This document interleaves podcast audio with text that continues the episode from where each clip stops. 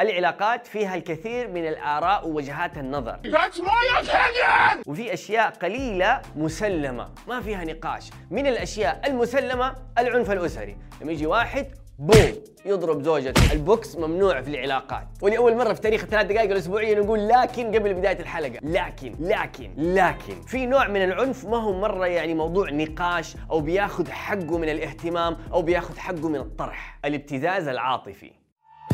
عمر حسين الانشكاحي. الجزمة الحمراء سر نجاحي. في ثلاثة دقايق اسبوعيا. نم نم ملوخية شي خرافي الابتزاز العاطفي اثره على المدى الطويل. أنت كشخص أنت كشخصة لما تكونوا ضحايا ابتزاز عاطفي على المدى الطويل تفقدوا ثقتكم في نفسكم تفقدوا آه، طموحاتكم تفقدوا هواياتكم.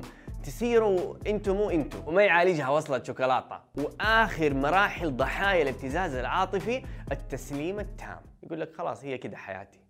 هذا نصيبي. لهذا السبب من المهم جدا أن نرى علامات العلاقات اللي فيها ابتزاز عاطفي من بدري عشان نقول whoa wow wow wow wow. حنتفاهم ولا حشوف طريقي؟ رقم واحد. دائما زعلان. لما وجود هذا الشخص في حياتي وجود شخص زعلان متنكد. آه، أنت نفسك تتوتر وجوده وجوده فيه تنشن. تحس فيه كذا في كهرباء في الموضوع. آه، شخصيتك ما هي شخصيتك لانك بتحاول تتجنب غضب هذا الشخص اللي فجأة حيفصل بالكلام أو بالتصرفات. فأنا بشكل عام أكون ما أشعر بالأمان. واللي يأكد هذا الإحساس لما أروح أخرج مع أصحابي أو مع صحباتي فجأة أرجع أصير أنا هذا الشخص بغضبه الدائم سلبني إني أعبر عن نفسي إني أكون أنا. رقم اثنين التثبيط الدائم، إيش رأيك بكلمة تثبيط؟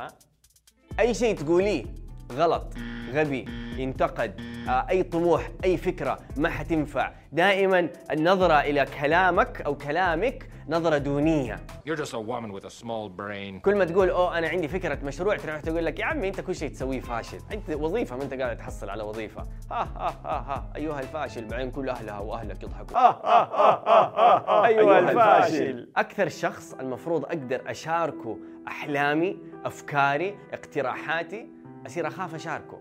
لأنه أي شيء اقوله حيرجع علي بشكل سلبي حيصير حش علي طقطقة زلة يذكرني فيها كل أسبوع فاكر لما قلت تبغى تسوي آه آه آه آه. رقم ثلاثة الحب المعلق لما يكون الحب مشروط أحبك لكن أحبك لو. هذا أسوأ أنواع الحب لأنه يشعر الطرف الآخر أنه لازم يلتزم بتصرفات معينة ولا يخسر الحب. هشاشة غير طبيعية في هذه العلاقة. أحبك لو خسيت. أحبك لو كان جسمك بشكل معين. بعد فترات طويلة من هذا الأذى النفسي والإحساس الزبالة اللي أنت فيه أو أنت فيه فجأة يعطيك شوية حب. وهذا حب يعلقك لأنه أنا لي سنة سنتين بعاني بعدين عشاني.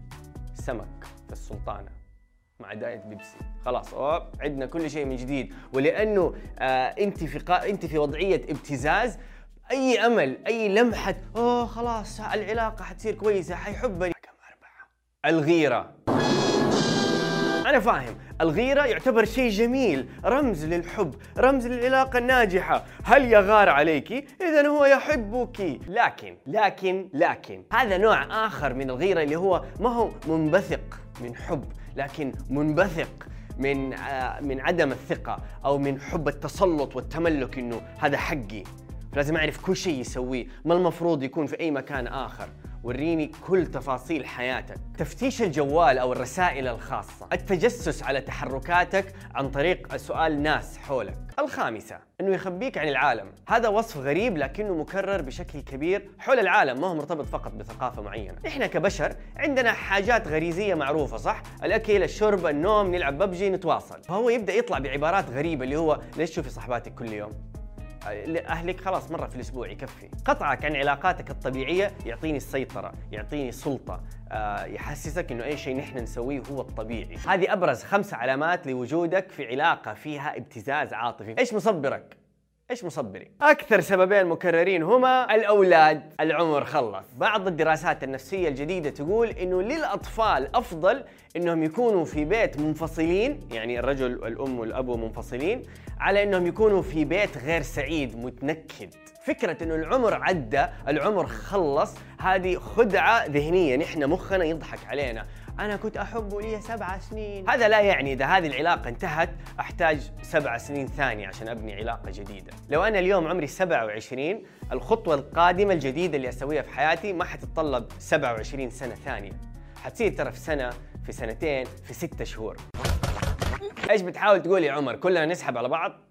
الفكرة إنه نعرف الإنذارات عن العلاقات السامة اللي تنتج من الابتزاز العاطفي، زي ما العنف الأسري من مؤشراته من بداياته ممكن يتعالج، نفس الشيء الابتزاز العاطفي ممكن يتعالج إذا انتبهنا له وتكلمنا عنه، وفي نفس الوقت إذا كان شيء ما يتعالج فبرضه أحسن لنا إنه ننهي ذي العلاقة وندور على علاقة ثانية ما فيها ابتزاز.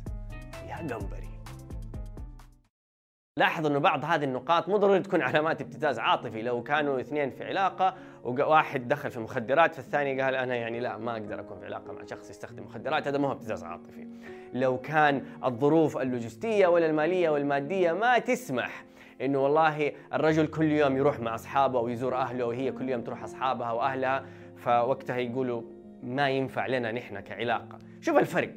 الفرق بين ما ينفع لنا كعلاقة وتفاهمنا وبين ممنوع. فنقيس عليها باقي العلامات. هي الفكرة يمكن في الأسلوب إنه كيف تصير هي اللي يخليها تفرق بين ابتزاز أو عنف عاطفي وبين إنه لا والله هم كعلاقة واصلين لهذه النتائج.